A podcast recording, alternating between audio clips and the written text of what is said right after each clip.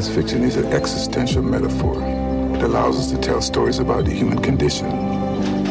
Isaac Asimov once said, individual science fiction stories may seem as trivial as ever to the blinder critics and philosophers of today.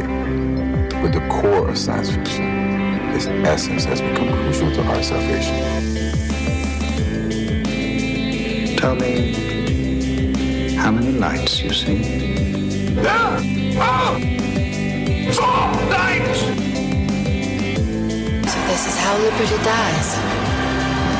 With thunderous applause. Game over, man. It's game over. Let's make a show. All right. Welcome to the Sci-Fi Diner podcast. I'm one of your hosts, Scott Herzog. Good evening. I am Miles P. McLaughlin. Hi, I'm M. Ciro Garcia. I'm Chrissy Raffensperger. And I'm Dave Sellers. And I'm Kiefer K. Herzog. Really? Actually, K would come first in your name here. Kenneth Uh, K. Herzog. Yeah, there we, there we go. The full name there. So Kiefer is my son. He's been on the show before, but it's been a while since we've had him on. And now I'm a nerd. Yes, uh, yes, we know that. Um, the apple doesn't far too far from the tree. Yeah. So he's joining us. He actually asked to be part of the podcast because tonight we are talking Matrix Revolution, a movie that, in my opinion, was absolutely fantastic, And but isn't underrated. isn't getting a lot of love from uh, the greater sci-fi community. Um, which concerns me on one hand, but I'll talk about maybe why that doesn't concern me a little bit later on here. Um, but we are here to talk the Matrix. So, Miles, do you want to tell us a little bit? How is we are now what three weeks into the Matrix, maybe two and a half weeks into the Matrix? How is the movie doing two and a half weeks in? So, give us an idea. We have what I've been able to find. There's a budget for 190 million uh, domestically so far. It's taken uh, almost 31 million. International has taken almost 75. So worldwide, we're about at 100, um, just under 106 uh, worldwide. So about ninety under, ninety under where it should be right now. Which again, you know, it's we're only two and a half weeks out, but most of the money is made in movies in the first couple weeks. So I think that's what the big concern is. And we don't know how we don't know how HBO Max numbers play into anything, do we? Well, I mean, Dune did fantastic, I didn't see Dune. and it also came out on HBO Max. Yeah. Father's an irresponsible parent. I haven't seen Dune yet. Yeah, probably.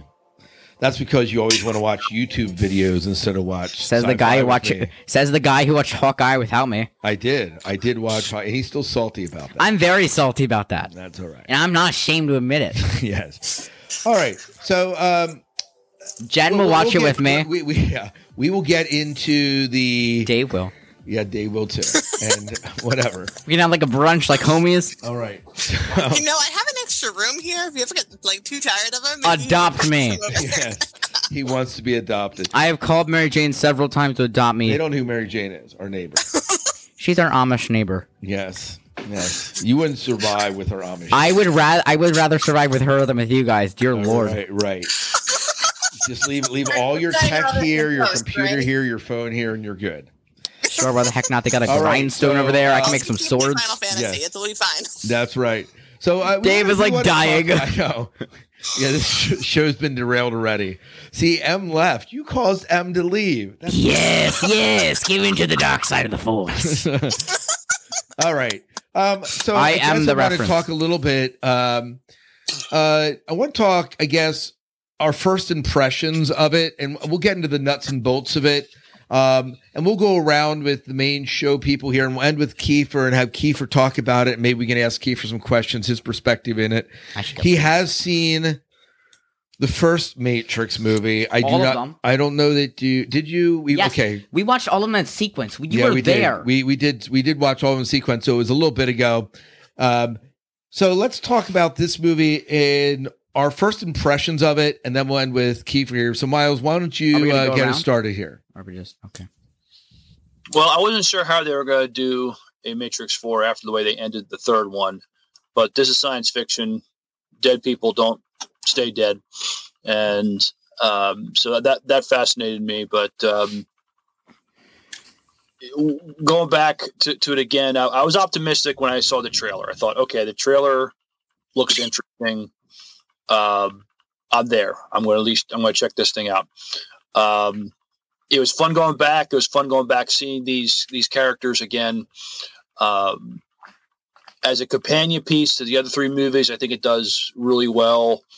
Uh, with, with that, we get to see some old friends from from years ago, and Matrix. The first Matrix was was a, a groundbreaker, and um, what I what one of the things I, I that struck me was just how much they embraced, you know, that this is you know that this is something older, and it's um it's it, it there is something nostalgic in, the way they presented it, and they they just embraced that, you know this, you know th- this this is this is something that's from over 20 years ago and, and had fun with it Yeah, absolutely.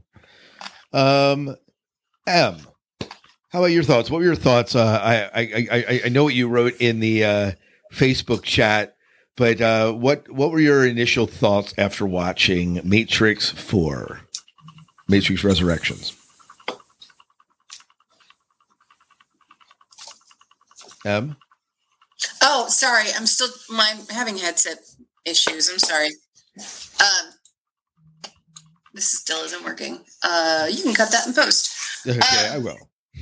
I sat down a few weeks ago and watched each of the movies because I'd forgotten a lot. I didn't realize how much I'd forgotten until I watched it, and um, just to kind of get a bearing on what was who the characters were and looking for Easter eggs and trying to figure out, you know, trying to remember the whole story. And most of my impressions were, you know, lingering that the third one was the worst. The second one, you know, it's meh. And the first one, I remember being just, I remember I was on a date and I found the movie amazing and the person I was with did not. And that was our last date. Uh, of course. Concept at the time was we're done. different. The- It was something that had never been done before, and so on and so forth. Um, and the whole bullet time thing. So when I I was ready, at least memory wise, to watch the fourth film, I sat down, I set myself up, I put the subwoofer next to my couch, and I really enjoyed it. It was very meta of itself. It was different, but it was familiar and it's it's a stupid science fiction film so it's fun and it poked fun at itself and it brought up some really cool you know thoughts that i enjoyed about the film. Um i like i pre-purchased it. I it fits into the my world of of science fiction in that it was a fun story to tell. It was a strange way to tell it and I really liked that in the end it was um, Trinity who was the hero. In you know, after all of it, it was Trinity who saved Neo and saved everybody. She's the one who grabbed him in the first film, and she's the one who's like, "I'm going to find him. We're going to do this." And I appreciated that. I appreciated what they did. I loved having the Merovingian come back because he's such a D word. yes, I love him. delicious like a just a delicious villain that that i kind of wanted more of and i they i don't feel like they used him well enough i, I was hoping for something even more delicious You're saying he's Um, like a je ne sais quoi. but it was there were moments that lagged and there was some scripting that lagged but it was lovely to to walk back down those that path again and and enjoy that story you know? I it ended the third one ended so dumb and way too you know jesus-y for me. As a catholic that's saying a lot. Um it was just it was fun. It was a lot of fun. I've watched it three times already and i i've, I've really enjoyed it. Good, good. Dave, how about you? Well, believe it or not, I, I'm very, I don't know, apolitical about it. I'm very just whatever. I I, I enjoyed it by far. Um, just like I've enjoyed the other ones. The Matrix was never my thing. Like I never got fully excited about it ever, really, from when it was new to through now. Watched it a couple times, and this one I'll have to go back and watch again, and maybe watch all four of them in a row at some point just to really see it all play out. But I I, I did enjoy it. Um, certainly wasn't lost or anything in it because you know as you said it's sci-fi people don't ever really die if they don't want them to um but yeah i i, I have no real strong feeling or opinion on it one way or another All right. which which about really fits considering how i felt about the rest of them too Yeah. Makes But- sense. definitely good movies Yeah. All right, Jen, tell us. I mean, it's a movie that exists.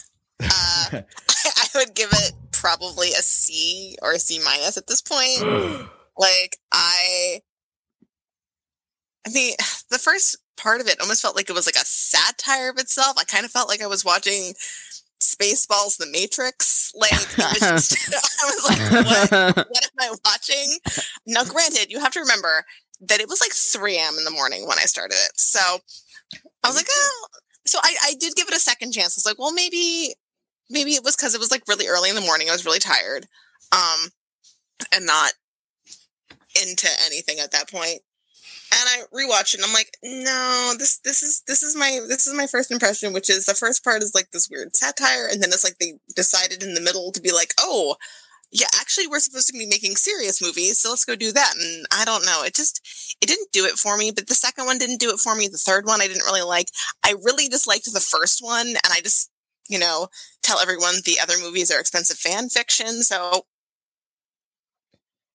So All her right, catchphrase and- is Yep, and so uh, there we go. So. Jen has uh, tactical shut down- cat nuke. That- Run. We, we know what Jen. We know what Jen's cat thought of what she was saying. How many cats do you have, Jen? Oh, Orion clearly objects to my assessment of the Matrix. He loved it. He loves all of them. Or maybe he was muting me so I wouldn't say bad words. Who knows? Yeah, who knows? Um, well, you know what he really liked. He really liked. He really di- He he really liked Deja Vu. He liked Deja Vu in this. I mean. I will say that was probably my favorite thing. And who does not like Neil Patrick Harris? I mean, just yeah. like although it was really Absolute funny because I was watching. So my friends, we got together on New Year's Eve. Um, my friend Jeannie, huge Matrix fan, so I should have known not to watch it before I went to the party. But whatever. Um, yeah, and they're all like, "Oh, we've never seen Neil Patrick Harris as a villain before," and I'm like looking around, like, "Did you all not watch Doctor Horrible? Like, what is wrong with you all?" Seriously. So, I'm like, I've never watched Doctor Seriously, if you have not watched Doctor Horrible, you need to stop this podcast right now and go watch it. Okay, see you later, friends guys. I'll be back. yeah. Yes, Kiefer, that is your homework. Um, Uh, yeah, actually, it's my father's homework because he's a terrible parent and hasn't raised me well in sci-fi. Well, that's actually not true, but You've You've given me no Star well. Trek experience, dude. that's not even true. it's well off topic. Anyway, so that that was mostly my impression. Was just I'm like, eh, Yeah. this is I, it's funny. I. Like I don't see him as a villain. I see. I saw him as the protagonist in um in uh in in Doctor Horrible. Yeah, I Well, would agree with that. I But mean, he was is a he was a villain. but he was Right. trying to do Stop talking villainous about movies things. I've never so seen. it was He this particular one. He was a sadistic. Just jerk. Yeah. Oh, absolutely. And he was Like- fantastic at it. oh, I I, was.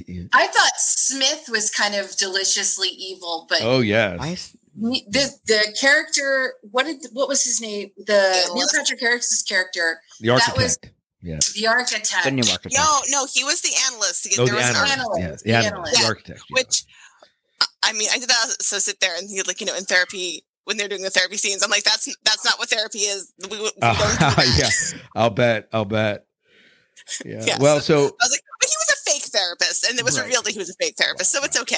It's a Right, he right, was a real, real right, fake right. He therapist. was a real fake therapist. Yes, it was a real uh, fake- Jen, uh, Kiefer and I identify with you. We watched the movie at, also at three o'clock in the morning. The morning it dropped because Very- someone decided that he couldn't sleep before we were flying to Florida. Yeah. Yes, Kiefer. Uh, so uh, we watched it then, and we really liked it. Don't speak for me, It Dad. was- I know. Well, I'll speak for myself. I really enjoyed Thanks, it. In great. fact, I enjoyed it so much that by the end of the first day, I'd watched it a second time, and then watched it a third time, when we were in and Florida, then watched it a fourth time. when we were in So Florida, Why? I really, I really because he enjoyed- liked it. I did not. Let me speak for myself. Um, You cannot the stop uh, me, the Father. uh, s- s- the so I really enjoyed it, obviously, and there's a lot a lot of the meta stuff I really enjoyed. um, I like movies. You know, the one guy in the movie says, "I hate movies where I need a syllabus and a highlighter." However, however, it I like movies that require me to think and get a syllabus and, that- highlighter. and, let, and make me think outside myself and make me think about our culture and our life. And that's what matrix 1 did for me. And i felt like this did it in a way that updated it 20 years later and made me um made it still relevant and um made it seem a part of you know i think about it just with with all the the the the, the animosity that happens online and you know our digital selves and separating that from our real selves it's it's fantastic movie from that end of thing for me so i i thoroughly thoroughly enjoyed it go ahead kiefer Okay, get ready for 15 minute rant. So, uh, hi, I'm Kiefer. I have quite a lot to say about this movie. go ahead So, first things first. Uh, Jen is dying. Uh, that's not so that's not about the movie bud uh, yes, it is actually. Jen died in the movie. oh, they resurrected her Yeah, yeah, Okay, yeah, yeah. They did. Yeah, they did a resurrection. Eh. Okay, I'm gonna stop being an idiot now and actually get on with the movie. So, I enjoyed this movie a lot. I like the meta ness because I'm a person that likes scooping that, taking that juicy grapefruit of meta and scooping all the meta out with a spoon and eating it. The meta was so good. It was awesome. I love the bullet time pieces. Bullet time. Or bullet time. I love that. I like the analyst as a character. I like the actor that plays the analyst. I don't know the actor that plays the analyst because my dad hasn't made me see that one film you guys are ranting about, and I don't know, which makes me uncomfortable. Anyway, um, so thanks for not educating me, Dad. Um, you're off topic yeah, I'm always off topic. So, oh, what was the other thing? Hmm, Oh, right. I also really like the. I did like the new bullet time cutscenes. I think that they over. I like the fact that they've turned it. They made it so the Matrix was a video game. It was a fantastic idea. Yeah, I also like that they poked fun at the fact that they didn't really have a chance. They didn't have a choice to make this fourth movie. Warner Brothers was going to do it without them or not, and they poked fun at that in the movie at several points which I thought was an interesting concept of them just kind of poking fun at it. It was nice. I also like the uh, allude to the the allude to oh he's Mr. Smith with the line of uh, billions of people living out their lives oblivious. yeah that was a great callback by the way i just want to i want to jump into one thing you're saying No, if I'm not allowed to jump in during yours, it's my turn, dude. Uh, the uh, the fact that they uh, they alluded, they made the reference that Warner Brothers was going to make it without him. You know, of course, if you did it, like I looked it up online, and they were going to cast Michael B. Jordan, uh, the guy from Black Panther, to take over Keanu Reeves' role in the Matrix. And because Keanu had said, "I'm not making another Matrix movie without the Wachowskis," right? And Were the um, Wachowskis uh, so the people that made the Matrix. So uh, and so when she signed back on, they got a script, and then it became a little bit more. But that was as late as 2016, 2017 that they were talking about this. So Warner Brothers literally was going to go ahead and make a movie without them, and that was kind of a dig that I'm surprised Warner Brothers kind of left in there.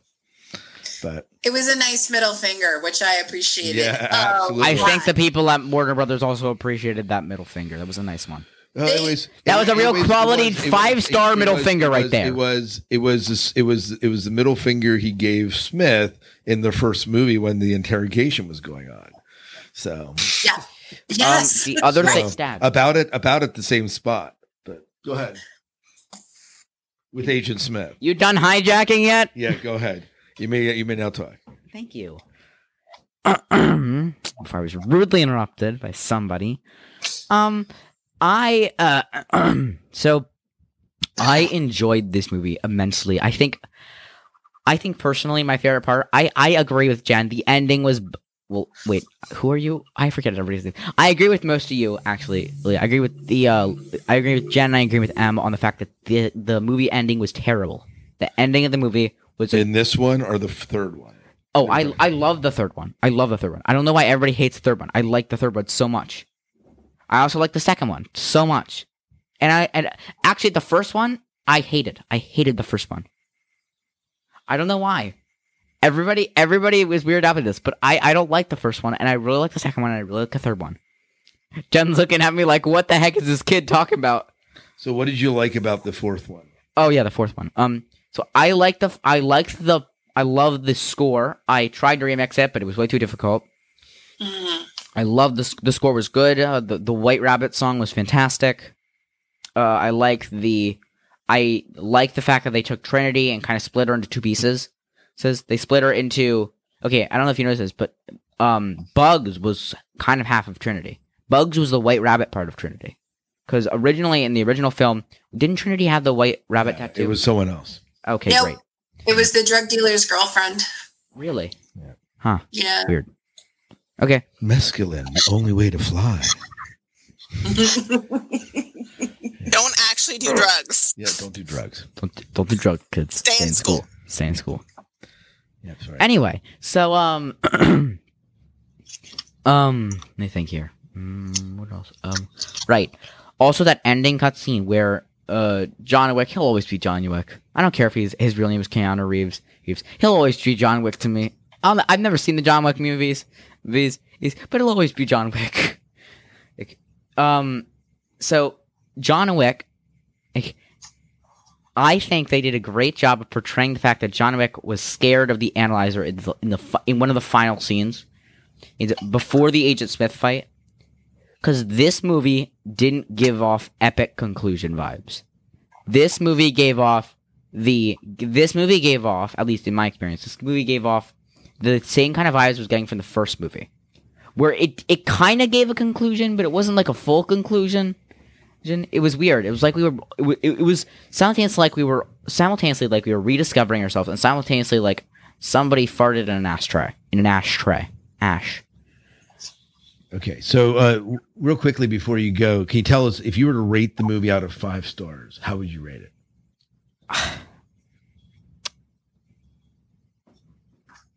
I would rate it a too many blue pills out of ten. Too many blue pills out of ten. So you liked it. Yeah, that's a reference to the fact that there was a lot of blue pills in the movie. All right, man. Well, hey, thank you for sharing your thoughts. Oh no, I'm Uh, staying here. I'm not going. You're not going to get Oh, no, you are. Because you were here for 10, 15 minutes. That was kind of what we talked about. But, uh, but I do appreciate you joining and uh, thank you for sharing your thoughts.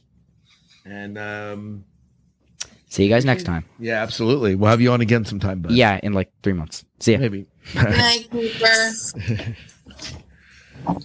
Thank you. Bye, guys. Yep, we'll see ya. I love how nerdy he is and how much of Kristen's sass he has. Oh, he so much sass is incredible. and uh, so much energy that I do not have.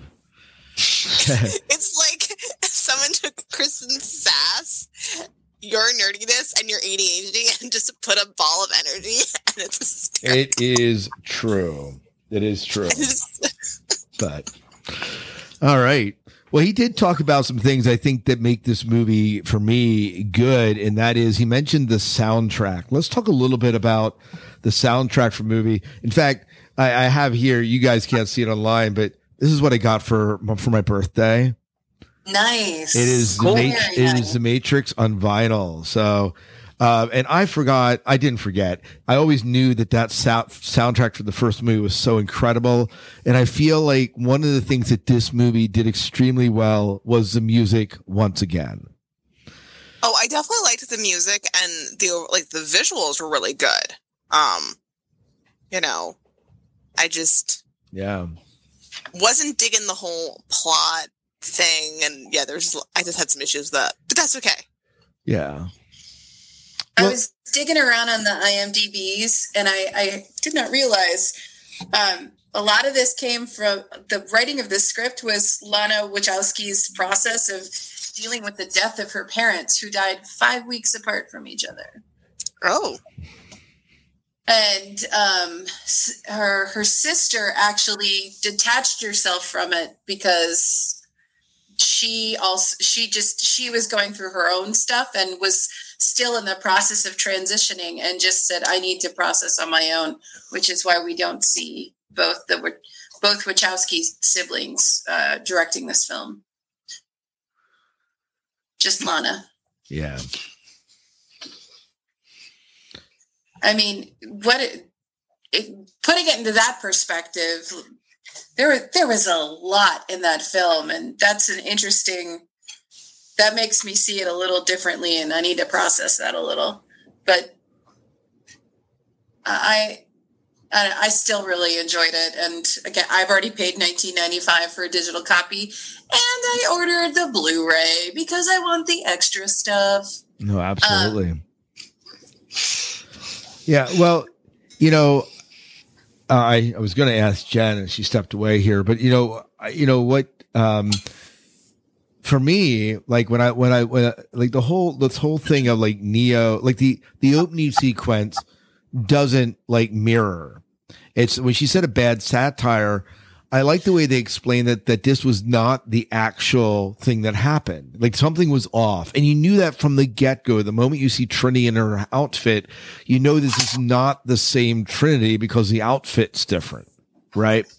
From the get-go. And so um and they and they kind of are bugs and uh, whoever's with them uh, is kind of observing and saying this isn't quite this is not the story that was told. And then it becomes why is this story being told then? What's going on here if this is not really the matrix?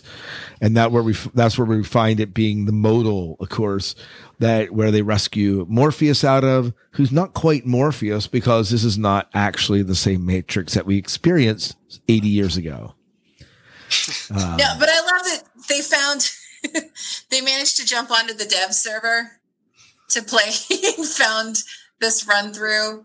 Yes. And I love that they that it was a video game that all of it the the best way to bring Neo back is to make him think it was all like to put it all into a video game, make him process it that way, so that um it was smart. It was yeah. a smart thing and, to and, do, and to make him think that he created it all.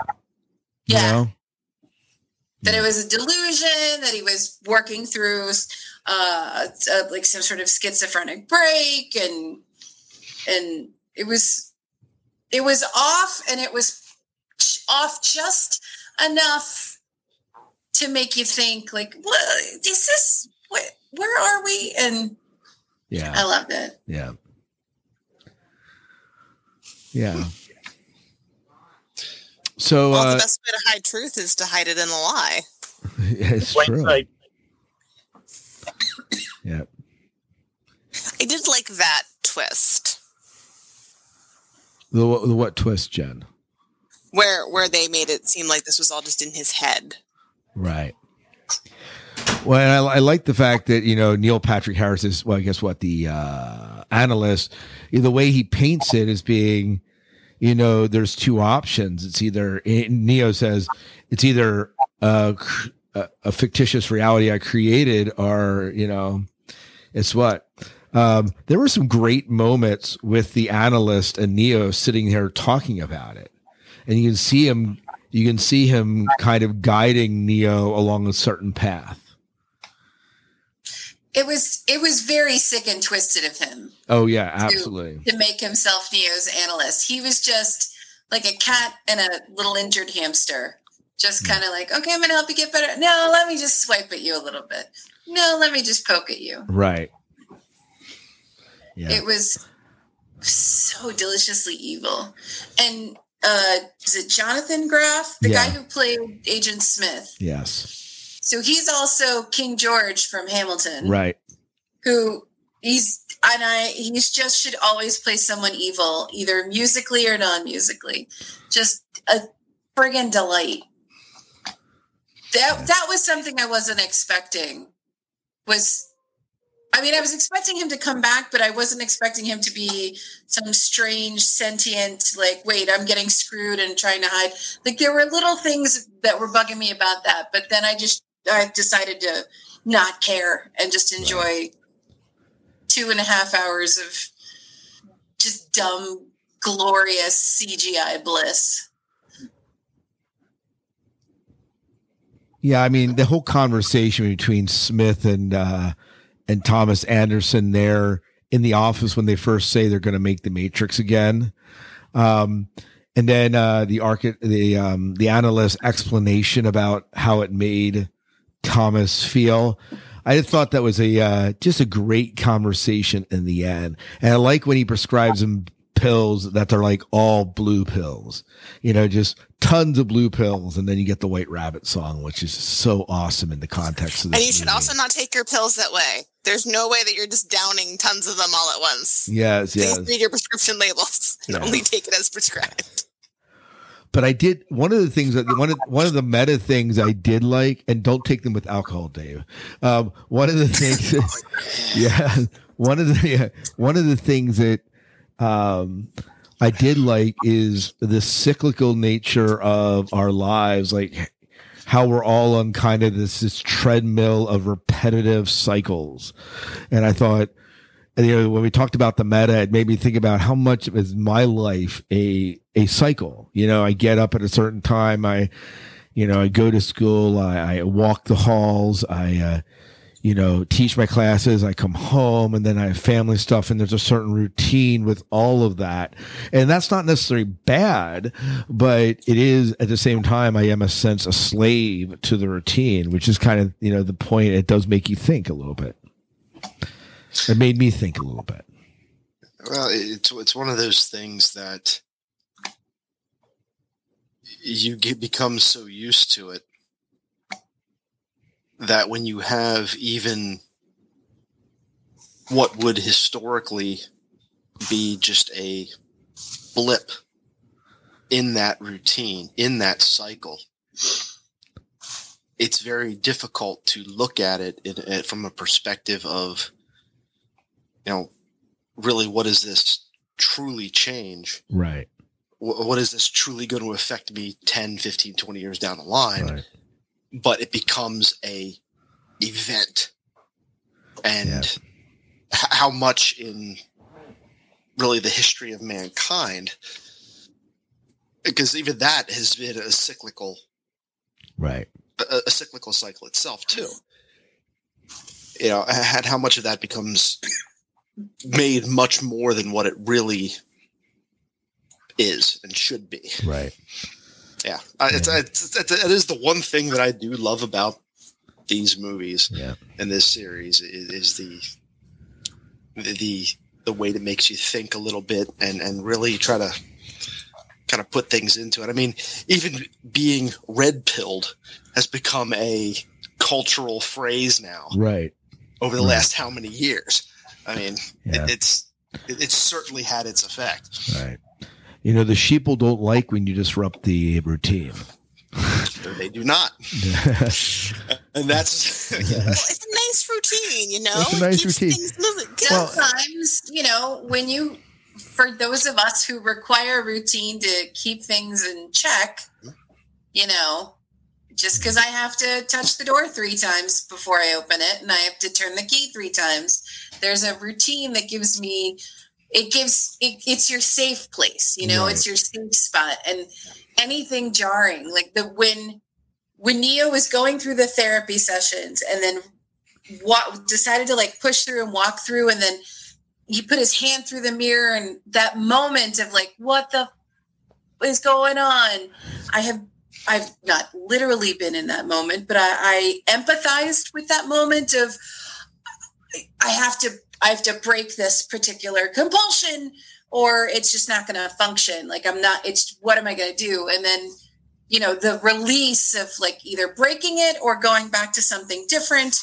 or figuring out something different is was just a delight. Yeah. Mm-hmm.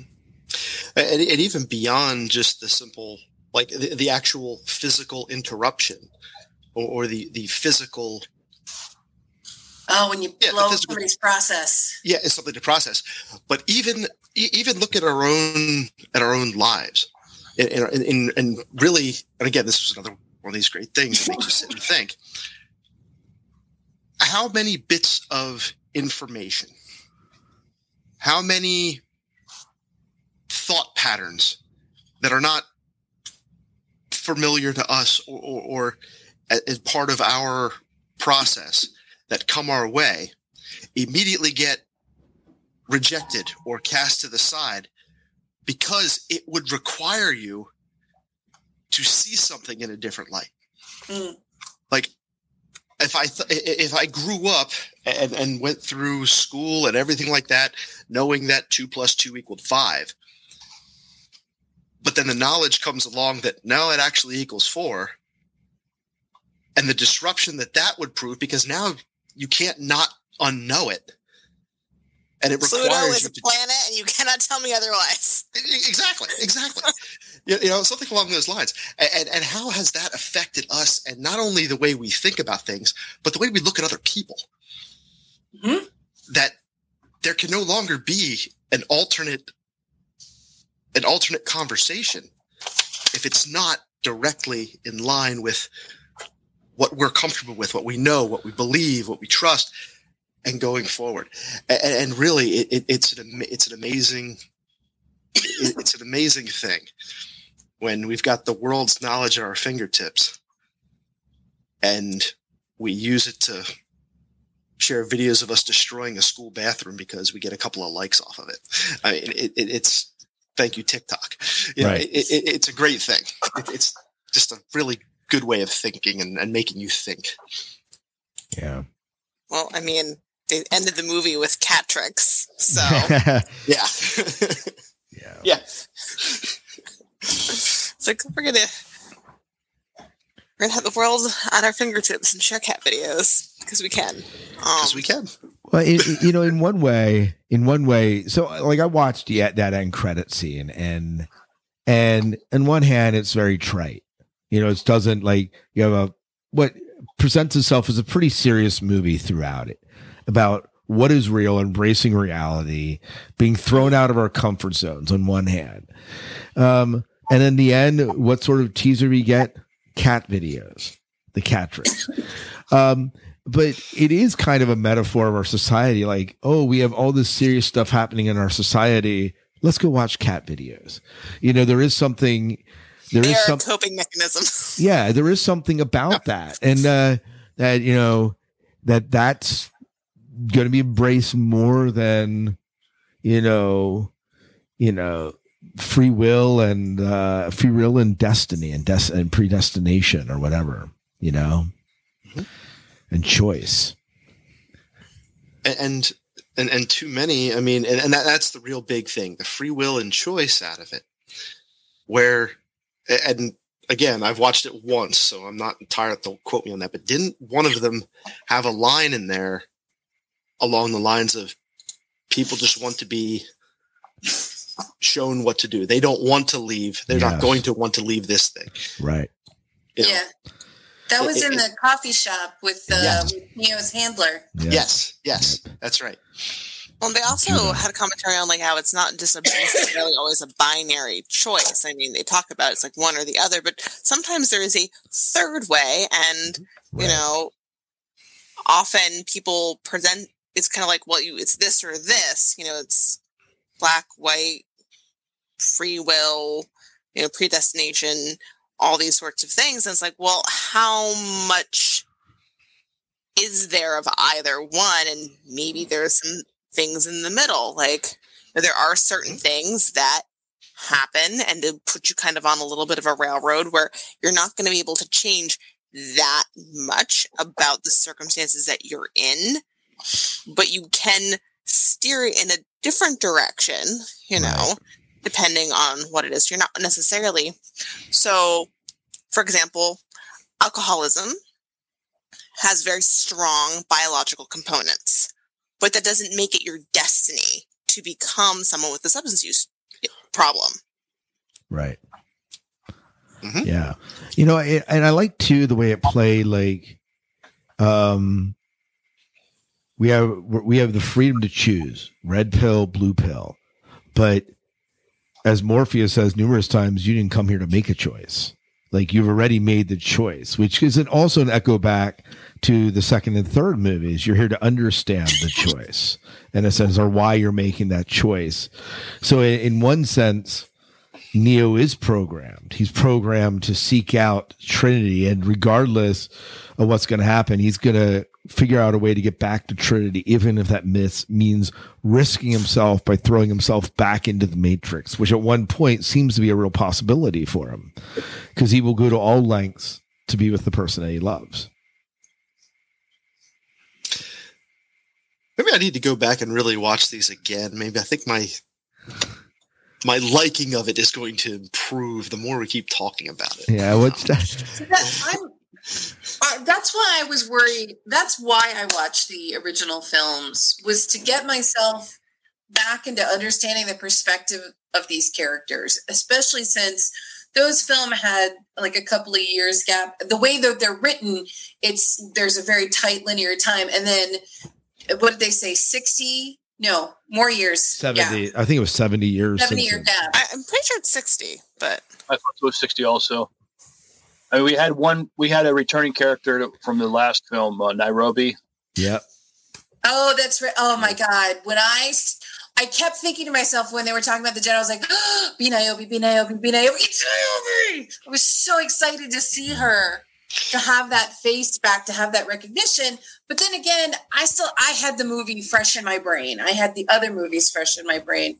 So the, the recall and the importance of those characters were still like up in my, up front and, and meant a whole lot to me. I, I, I I don't know how I since you saw the fourth one first and you haven't seen the other ones, I don't know what the it may just make you kind of go have moments of oh that's right oh that's right i i just encourage i encourage my friends to to take the time to watch the other films as well uh, before watching it so that the, all of we're all basically around the same age well scott and i are the, around are the same age so like And Miles. the, my group of our, my group of friends who are my age, all of us sat and watched the movies, the original three, and then watched the fourth one, and we got a different perspective on it than the folks who didn't have the same recall.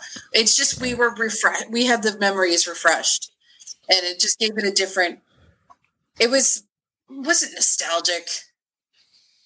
It was it was familiar. It Right. felt familiar but different and new, and I liked it. I liked that about that. And there were there were so many callbacks too to the uh the original Matrix. They you know he's sitting there like Thomas Anderson sitting there in the middle of one of his routines eating the same type of steak that Cypher did in the first movie, you know. And you may forget that if you haven't watched his movies in a while, those sorts of things. The train station, the subway station where he refights Smith.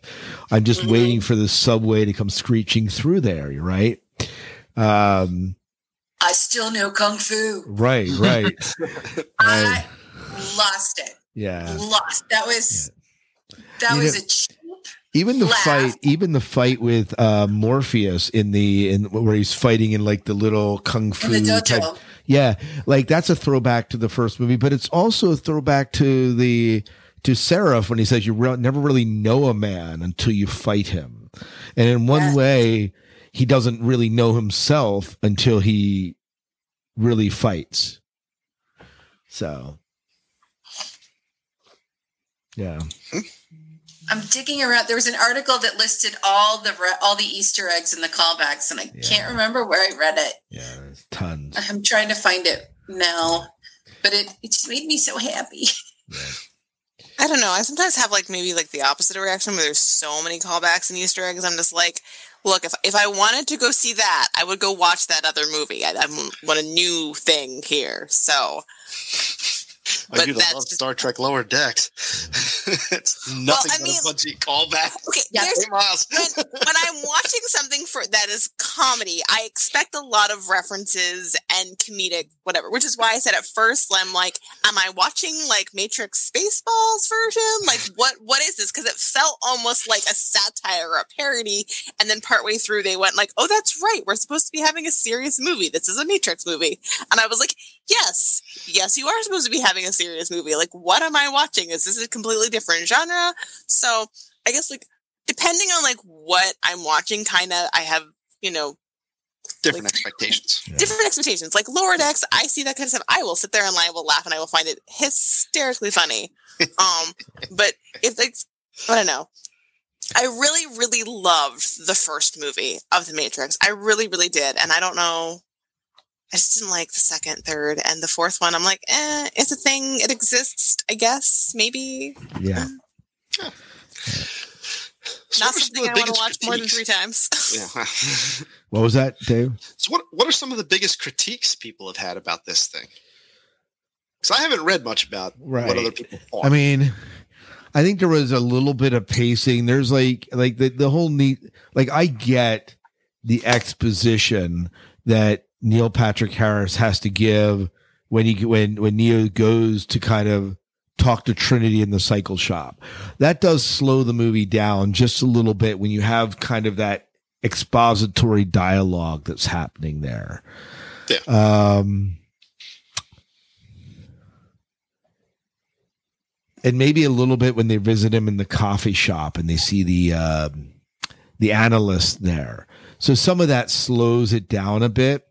Um, I don't know. I think I, I think some of it is that it came out on the heels of Spider Man, and Oh. Spider Man has really overshadowed and has continued to dominate the box office. A fantastic movie Spider-Man was amazing. yeah, amazing in its own right. But and maybe too, we're in a place too as a society that uh there's a lot of heavy stuff happening in society.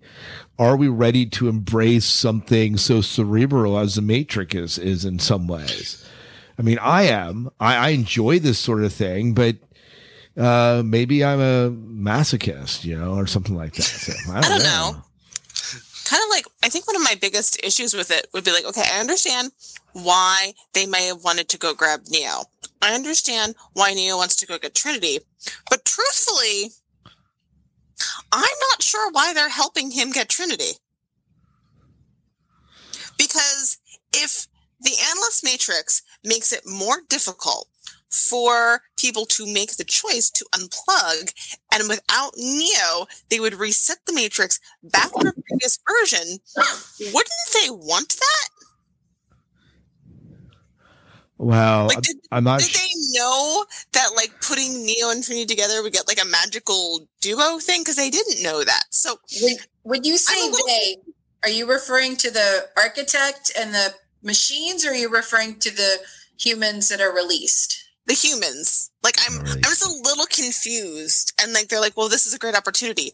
Opportunity for what? To kill the analyst? No, because like there were just some of these things where I'm like sitting there going, I'm not exactly sure that I fully understand right. all of your people's motivations other than I feel really bad about the fact my father helped resurrect you guys and I'm going to help you with this. But Niobe, she makes it very clear she does not give your son's not here anymore, right? No. She does not give a flying rat's ass about Neo and Trinity and any of it. She just cares about Io and what's best for Io. So I was a little bit kind of skeptical as to what was going on there to then advance the plot. Right. So, the, So I, there were some character motivations that just weren't there for me.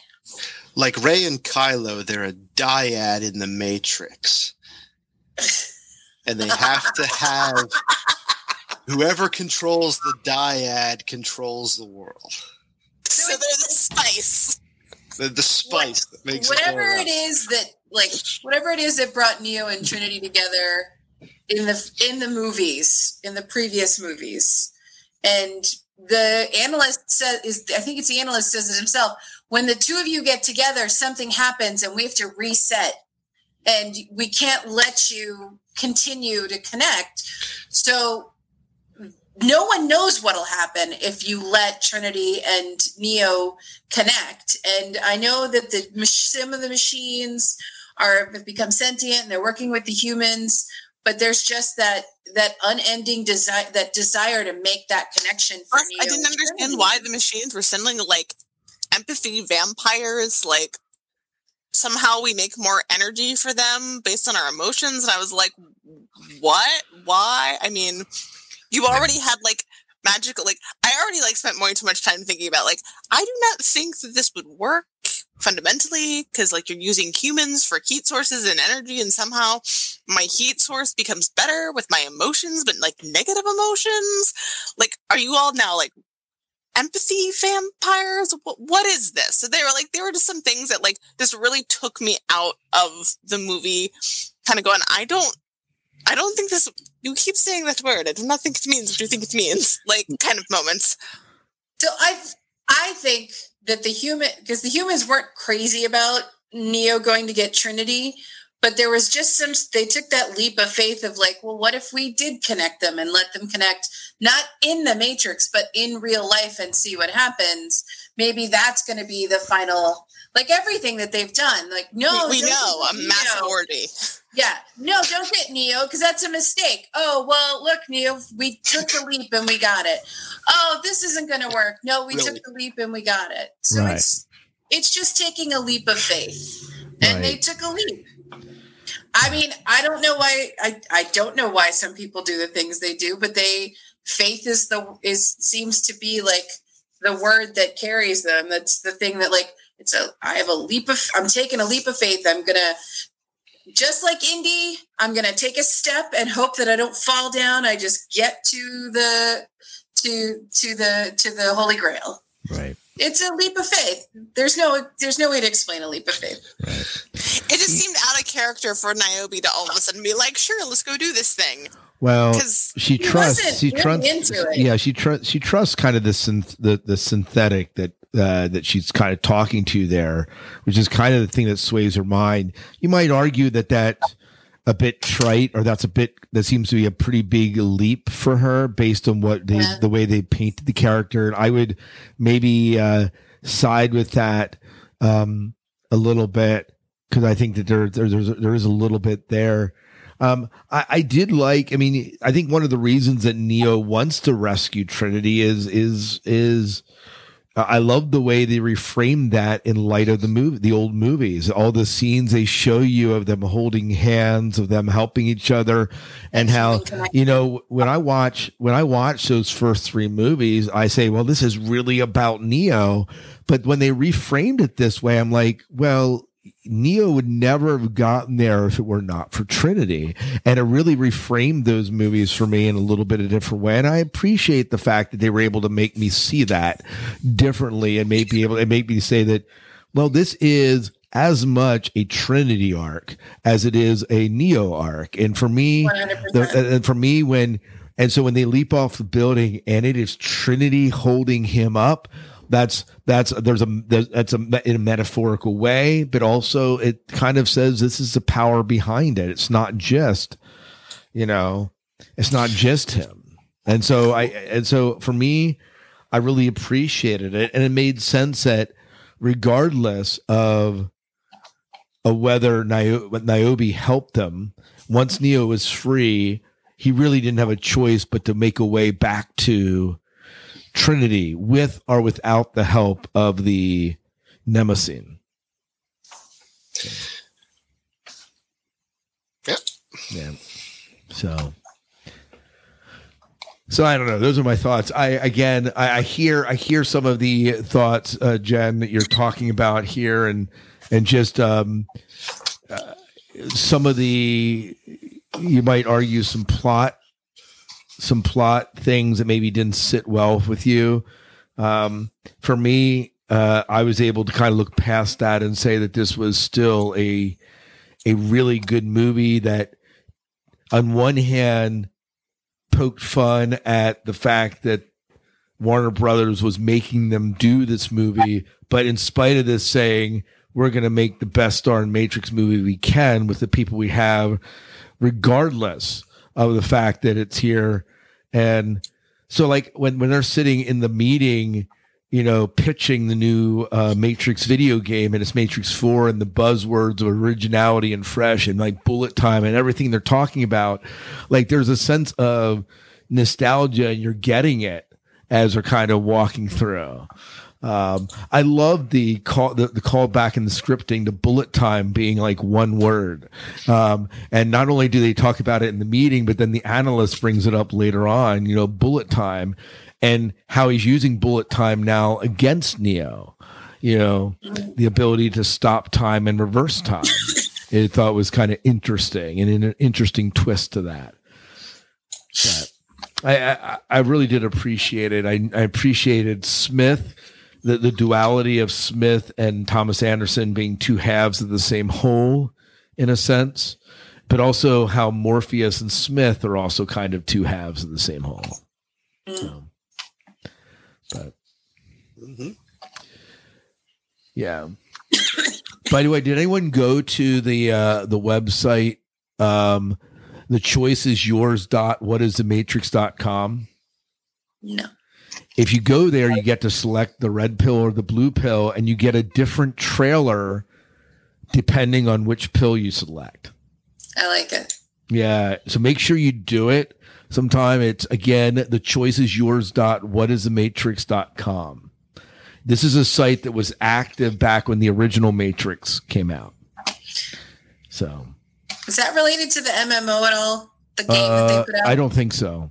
But this one, they actually they incorporate. If you take the blue pill, they incorporate your actual time that you're watching it into the trailer. It's kind of fun. Ooh, Yeah.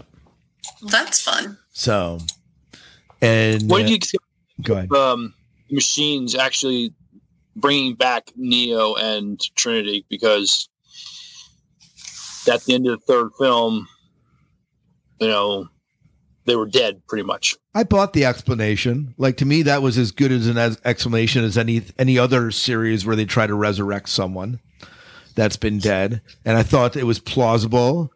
Um, the fact that there was something about Neo. I mean, you see all the glowiness happening at the end of the third film around Neo. It makes sense that there's a powerhouse of energy that they don't want to lose. Um, and the fact that it's surrounding uh, Trinity, I kind of like it. There's, I had. It, this is gonna sound sappy, but the um, in my mind, it wasn't just. It was the energy, but it was there was something about. I I had. I can't think of the word I'm trying to say now. I had rationalized it that there was something about Neo and something about something about Neo that he is a source code, either his soul or genetically. He is a source code that brought balance to the matrix. And when they found that he was not in balance without the other source code, without Trinity's source code, her soul, her genetic makeup, without those two together, there was no balance. They couldn't be together. They just needed to be near. Like when he when he explained the whole thing about you guys just needed to be near each other, revolving around each other, like two stars that just like binaries, just keep going and going, and that's and never the twixt. Pluto and Charon circling each other endlessly at the edge of our solar system. Yeah, I added. that it was that it was the two You're right. Totally. the two pieces of code that needed to run in order for the rest of for everything else to run properly. Yeah. yeah. Yeah. I guess the power of love powers the Matrix. The power of love. That's right. Love is chemi- love is chemistry. The chemistry of love is what makes the matrix work. I mean, we are all at, at some level, we're just hydrogen atoms that have picked up a few more electrons and neutrons. You know, we're all something that can be broken mm. down into a specific code. And What did what did Merovingian say, what did, what did the Merovingian say in the second movie? We're all victims of causality. Yeah, I've drank too much wine and therefore I must piss. yes. he's so just gross and fabulous. Oh, it I is. really enjoyed. It must have been fun to play Yeah. to play him. Wiping with the silky ass thingy, you know. I, like, I thought, oh, I thought, man, some of the greatest lines and references were in, in his tirade there in the fight. And he did it in a French accent. Yes, it was great. It was like a really awful boomerang. Yeah, it was a really awful boomerang. But by the way, I have I, mentioned one site. I have another website for you guys to check out. it was. It was an epic French old boomerang. It was a French boomerang. It was. I mean, literally, my friends and I were watching it, and the first thing someone said after, they're like, "Okay, boomer." I mean, Yeah. I mean, it was a bunch of millennials. What can you say? You know, I I, I want to share a We'll just- website. you know what? We'll just go back and take our Geritol Right. and put on our slippers and go to have our dinner at three o'clock so that the world is available for the for the hipsters and the wax mustachioed sweater vest wearing vegan cheese eating snots to build whatever the fuck they want. out of Lego. I'm because so they're all sorry right now. that Oh. But you have have just opinions and we use our words and not creative dance to explain them. that scenario you described sounds like perfection. It was like, you know what? I embrace being old. This is fantastic. Uh, yeah, I'm not even that old, but it sounds great. insurance is cheaper than the rest of you effers. I get better deals on hotels, and I can rent a car of any level without an extra fee. So oh, that's what I say to those. That's right. Oh, that's fantastic. Emma's like, I'm I sorry am. about the f bomb. it just kind of rolled out. She's like, I am. In my boomer rant, it just rolled out. Yeah, She's gonna like grab a cane and start yelling at people to get off her lawn. It's fine. absolutely. Oh, Dave does it all the time. Get out of my restroom and stop tearing them apart. get the class, you filthy. Yeah, You filthy oh, animal. that's it. No wonder your generation's so dumb. Get the class. oh man. I think it's like with cats. You should just walk around with a squirt gun, and every time they misbehave, just I'll I change the squirt same gun for thing. should be able. I should be able to walk around with chocolates and a squirt bottle, and someone's behaving themselves. Here's a chocolate. Someone's misbehaving themselves. Squirt bottle. It works on cats. Why can I not apply this to humans? Yes, But we had the foam. We had the foam bat plan, yeah. where you're legal to carry a foam bat, and you it's perfectly legal just to whale the snot out of whoever, whatever with it, as long as it's with that foam bat. Right. You know, Larkin does a it. pool noodle. How about a pool noodle? A pool noodle foam work. have a Works, core works. in them, and Yeah. I've been thwacked in the head with one of those. Ow. Yeah, yeah. I, I did. I did. How about a pool noodle? A pool noodle would work. I used to. but I'm interested in them a website right now. Oh, you're bringing me back to the website. So here's a website I have for you to check nice out. segue, It is Keanu is immortal.com. Keanu is immortal.com.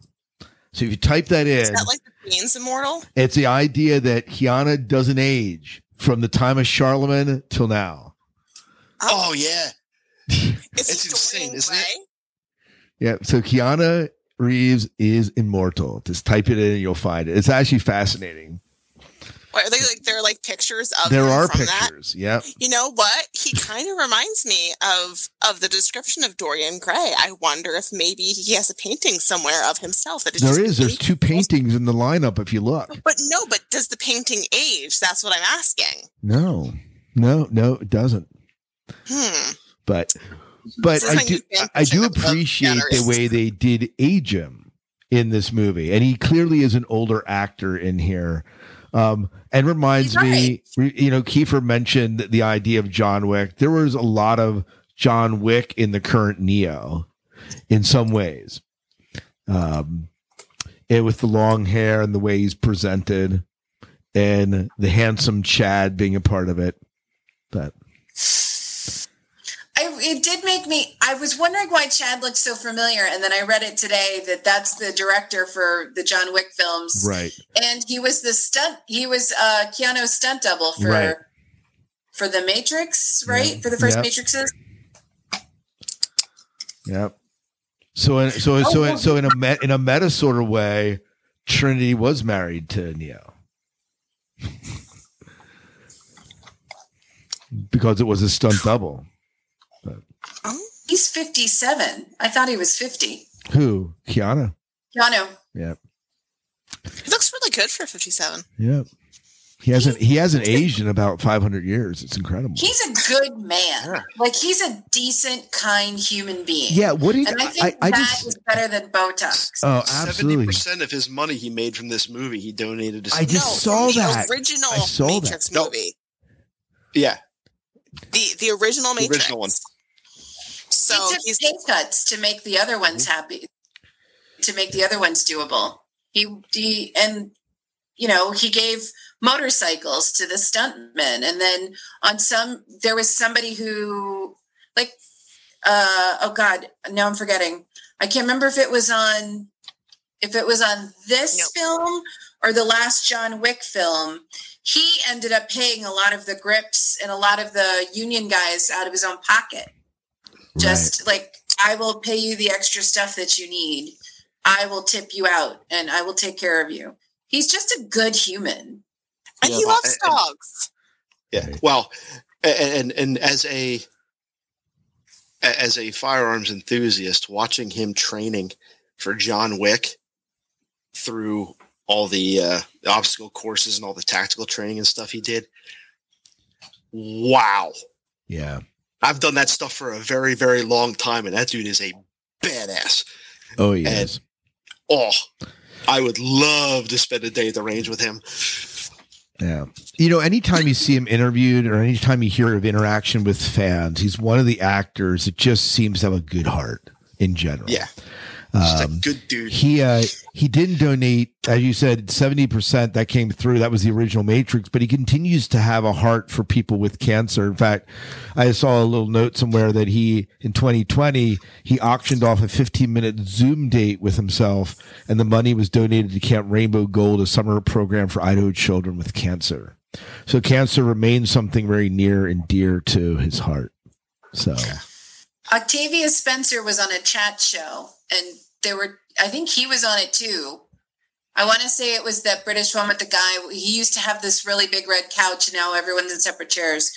But um she was she came on set to do she was only filming for a couple days and she was walking to she wanted to know where she was going to get her costumes and Keanu Reeves was on set and they're going along and and you know he saw her come out of this tiny horrible little trailer and he he the next day she had like a really nice trailer. He just was like there's no way octavia spencer is going to be in this pop-up. She is an amazing actress. You're going to treat her with respect and upgraded her trailer. Didn't tell her. Someone she found out through somebody else. He just got really pissed that they put her like are you why would you do that to somebody? and upgraded her trailer. And then there was a story about how he helped somebody on the side of the road um, and that turned out to be an oscar winning actor or actress like there's just all these stories of him being just a sweet kind humble dude and i think that's what preserves him like there's a there's there's a blessing to being a, a kind soul right. Right. and that's looking really damn good Yeah. Yeah, absolutely. well, yeah. Um, but it's, it's it, it seems to be that it's looking good, not just outward, but also inward, and that's beautiful. That's something beautiful to see in Hollywood. Yeah. Yeah. we took a really weird turn with this Yeah, we just- did. We're just having like a love letter to Keanu. He's Yeah. just love it. Well, He's I mean, so nice. Yeah. I own all. I think it's three CDs from from his band Formaggio, and he's. I saw him in college, and I he, I have his autograph on one. Of, it's the only CD plastic CDs I still own because they have his autograph on them. What was his band name? Formaggio or Formaggi. Yeah. Hold on. Is it Italian for wild Cheese. stallions? That's cheese. no, hold on. Formaggio. Keanu Reeves. What, what movie did you do with Octavia Spencer? I don't know. Was it? Maybe I'm mixing up the story. Maybe he was just on the couch and it was somebody else who did it. Well, I, no, you, you you got. I think you got the story right. I was just wondering what like because I found there's a YouTube video where she, I guess, tells a story that that tells that story. But um, You're just so sweet. The band is called Dog Star. One of their albums is called Formaggio or Ah, Formaggi okay. something. There you go. I'm not remembering very well. That's okay.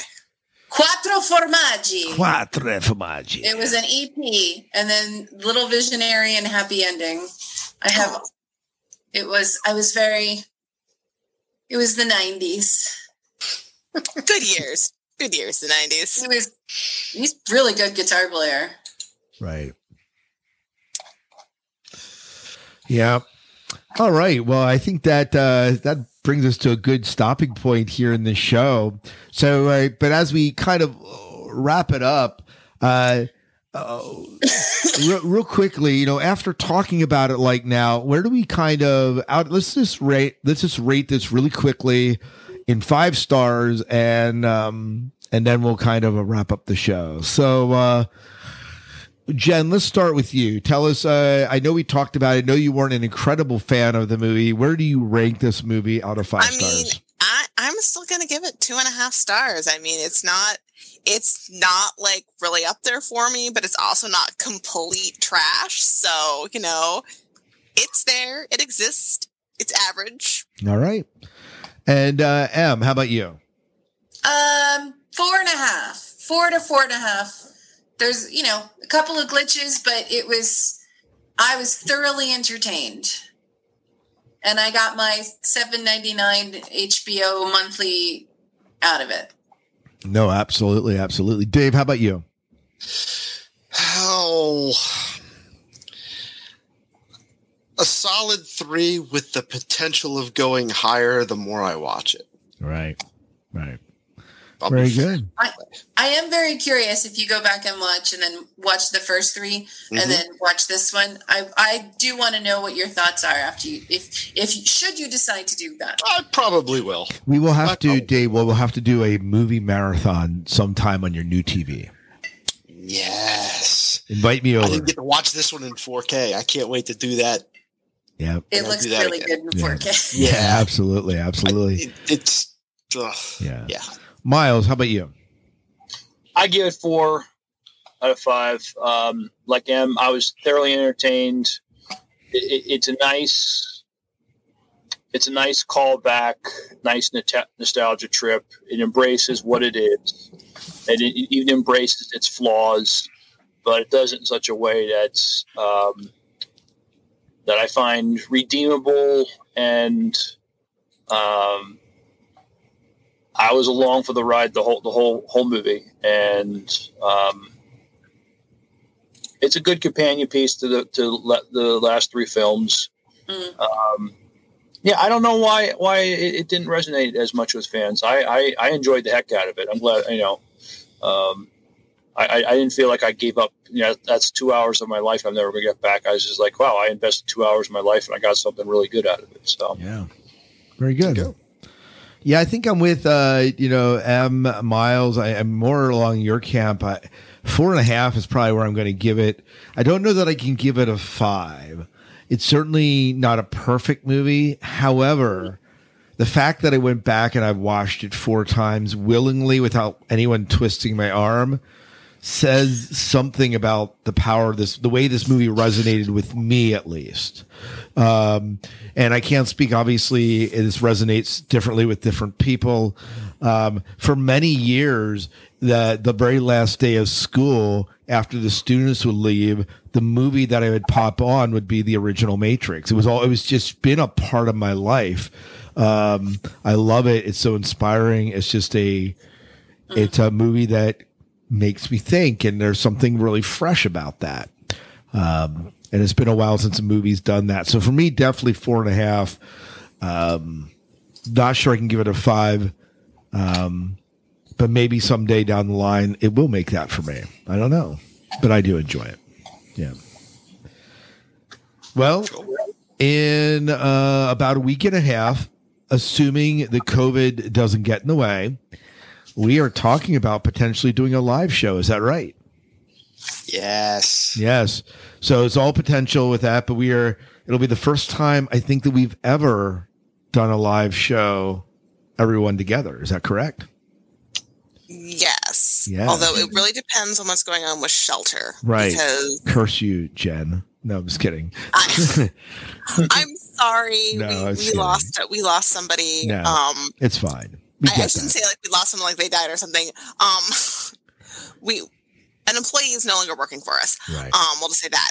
And so that has caused a lot of shifts you need covered and things like that. So we're still trying to work everything out. Yeah. So I believe the plan, if I'm correct, is that Friday. Is that correct? M comes up, and then we're gonna we're gonna try to record that Friday. Yes, I think it, I think it's Yeah. that Friday evening. Yeah. So we're we're that's at least the talk, and uh, I have blocked out the other rooms in that B and B section, so we can be a, as loud and obnoxious as we want. so Was that the fourth? There's coffee maker in my room. there is a coffee maker in your room. Yay! Okay, So, that's all. That's all I need. That's right. And a way to toast a bagel. And I and I know and I know the owner, so I can get you I can get you a good deal for that. Well, I know the owner's wife who doesn't hate me, so we'll have a conversation with her because we all know who wears the trousers in the family. Definitely her. Definitely her. He wears a kilt. Yes. All right. Well, uh, with that being said, uh, look forward to seeing you guys in about a week and a half, and uh, and we hopefully will be moving into con time here with Farpoint not too far around the corner, assuming that they actually do it live. And um, right now, I know there's a lot of stuff up in the air because of the good old COVID and Omicron. So we're just going to be, we'll keep you up to date as we find out information. You can join us on our Facebook page to find out more information about that and about what's going on with the cons and even though what even what's going on in our own lives as far as what we're watching we many times post that stuff up on the good old facebook you can always email us at scott not scott.hertzog at, at the sci-fi diner at gmail.com and that will uh, get you the um, email and we can respond to that as well but i believe that about does it so anything else we need to say for the good of the order Uh, no, but today is the last day Blackberries work. That's right. Yep, thought. sorry. I got a retirement an era. blackberry. Yep. That's tag burn it. Um Back in my day, iPhones had buttons. they did. Multiple full keyboards. I had to make sure I had coverage and I wasn't in roaming. That's right. And you could only call me after 9 p.m. when calls were free. That's right. Oh my gosh. Forgot about that. 20 minutes to write a text. That's right. That's right. Hey, Uh. oh, gotta go back. Yep. Uh, all right, Miles, why don't you go ahead and take us out of the show? All right. Till next time. Good night and good luck. We'll see ya. Your dailies. Put your tips on the table. Thank God.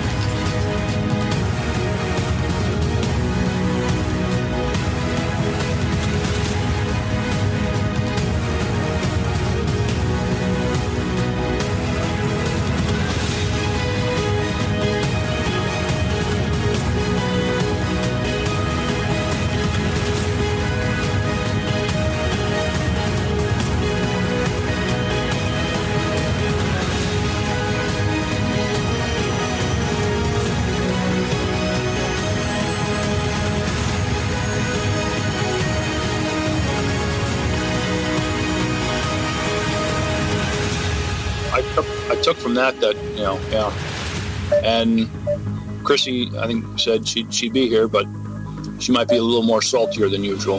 Good. Well, that's what we need. A salty Chrissy. I know, right? I mean, a salty Chrissy is an entertaining Chrissy. Yeah. Well, let's see who joined us here. Maybe it was Chrissy. The, the Ah, saltiest of a salty Chrissy.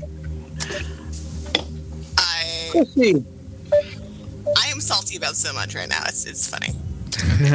you salty? I, I just can't. I just can't imagine. Nothing would prepare me for this, Should get some lime and tequila with that salt. dude. No, I would, except for I'm not feeling 100% right now. And yeah, It's medicine. It makes you feel better. It burns it all right down out of the throat. you know, I, sh- I probably should not share this. so hopefully we're not recording right now. But because I was underage to check. Um, my first time I ever had whiskey was after was purely medicinal because I had had um I like I used to like lose my voice in the spring from my allergies. Like the tree pollen would come out and it would just be so so bad. And so I had had like a sore throat for like two plus weeks. I was miserable, and my boyfriend at the time thought it'd be funny because he thought he thought it was funny to give everyone like whiskey and see like their reaction to it. and all the other guys are like, you know, they're getting down and this stuff, and they're sputtering. They're like, thinking, I take just one shot of that, and I just looked at him and I was like, you give me that damn bottle because. Like for the first time, my throat felt so like it was like numb and uncomfortable, and I was like, "Oh, thank you, Jesus!" So that is how I acquired taste for whiskey was because my allergies. There you go. Hey, nothing like uh, sickness to drive you to drink. I'm curious just for medicinal purposes. Oh yeah, yeah, sure. Really? Yeah, we'll just call medicinal purposes. That works. Yeah. No. Um. Yeah, I don't like. I don't know what's wrong with me. Well, I think I, I suspect what's wrong with me, but a lot of things. But the the newest wrong with me, let me specify, is I. Mo- this is most likely COVID, but that's okay. We're just gonna power through it. It will be fine. It will be fine. The shelter doesn't need me. They'll just put a laptop. I'll just zoom in, and they'll just roll me around. It's, They will. it's perfectly fine. I got, I So, got we have, uh, I don't, can you guys hear me? You can't Yeah. Hey, how you doing, Adam? Um, Hi, Em. Good. Uh, I can tell you, for those of you, I know some of you have had the COVID. And some of you, like, don't fuck around with it. Because um, one of my coworkers who was 47 uh, died last week. Oof. Yep. Sorry. We just found out today. Um, fully vaccinated. He has asthma, had asthma the way I did. And uh, after some time with family at Thanksgiving, he picked it up. And I am now of the mind where, like, if you feel like you might have it, go get tested, go take time off, and don't fuck around with it. Oh, the thing, the problem is, so first, first my mom started not not feeling good, so I brought home a rapid test, rapid tester. It came back negative. It was fine. So she calls her doctor and she's like, "Hey, I think I have the flu. Can I get Theraflu?" And he's like, "No, these rapid tests are not picking up Omicron. You need to go get tested." We're like, "Well, that sucks." So then this morning I woke up. I have like a mild headache. I have a sore throat. I have body aches. I'm feeling nauseated. I've had like a low grade fever all day long. You know. So I'm now like debating like, do I go into my work, get a rapid test? If it's negative, be fine. But then again, now knowing what I know, I'm like, well, can I like should I just wait around for her to like get her test results and then just assume that if she has it, I have it? I don't know. So don't let- know what to do. Let, let me tell you uh, Kristen's story. 'Cause- so uh, last uh, Thursday was my 51st birthday. And um, Congrats. yeah, I know I made it. I'm not in the grave yet. Good. Um, the uh, I know. But your days are numbered Yes. according to some scriptural text. Therefore, Yes. happy when you're closer to death I because know. inevitably it will happen. It's inevitable. I am a Um, terrible person. I'm a terrible friend. That's, yes, you that's are. okay. You suck. All right. Um, Scott, I'll be along with you. Yes. So I mean, so part of this is so she began to feel a little bit bad on Thursday. Didn't say anything to me, but then by Friday, she was sick. So we say, all right, we'll go to the doctor. Well, the doctor office is closed New Year's Eve, so we drive to urgent care, and all the urgent cares are closed, are full. Like we just can't get in anywhere. So we do. We go to Walgreens and we pick up a rapid, rapid test. Right. She brings it home, takes it. It's negative. So, but um, I wasn't too concerned because I know that if you test immediately once you get symptoms, it doesn't always show up. Um, but regardless of that, so she began to feel worse over the weekend. And Sunday night, we're lying in bed. She comes in from my son's room, has a bottle of Vicks. The Vicks is dated 2001. And she goes, I think this Vicks is bad. Um, I'm like, Vicks doesn't go bad. Like, Vicks is going to outlast me and the apocalypse, right? They're like the Twinkies. Right, exactly, exactly. So, and she opens it, and I'm three feet away, and I can smell the Vicks. She goes, I, she goes, I, th- there's no scent in the Vicks. I'm like, I'm like, um, honey, there's scent in the Vicks. So she, you know, squirts her nostrils with whatever, and she goes, well, I can kind of smell it. Well, by the next day, she didn't have any smell or taste, and she went. She tried to get a doctor's visit again, couldn't get in. It was Monday now, and um, so the rapid tests come with two tests. So she retook the rapid test, and it gave it loud and clear that she had COVID. So, so it was Yeah. definite. It was definite, definite COVID there. So she did not get the official test, but she's uh, definitely Yeah. she's rising up over the hump. So I, I think I, I think we picked it up from um, my sister and her husband on New Year's morning. They came over for brunch. My sister complained of having like she's like my allergies are really acting up and I have this headache. And in our family, like if someone says they have a headache, that usually means they have like a migraine. Know, sometimes the migraines are really bad and sometimes they're like really mild. They're more almost like a silent migraine. So we're like, okay, it's like one of your migraines and, you know, your allergies, no worries.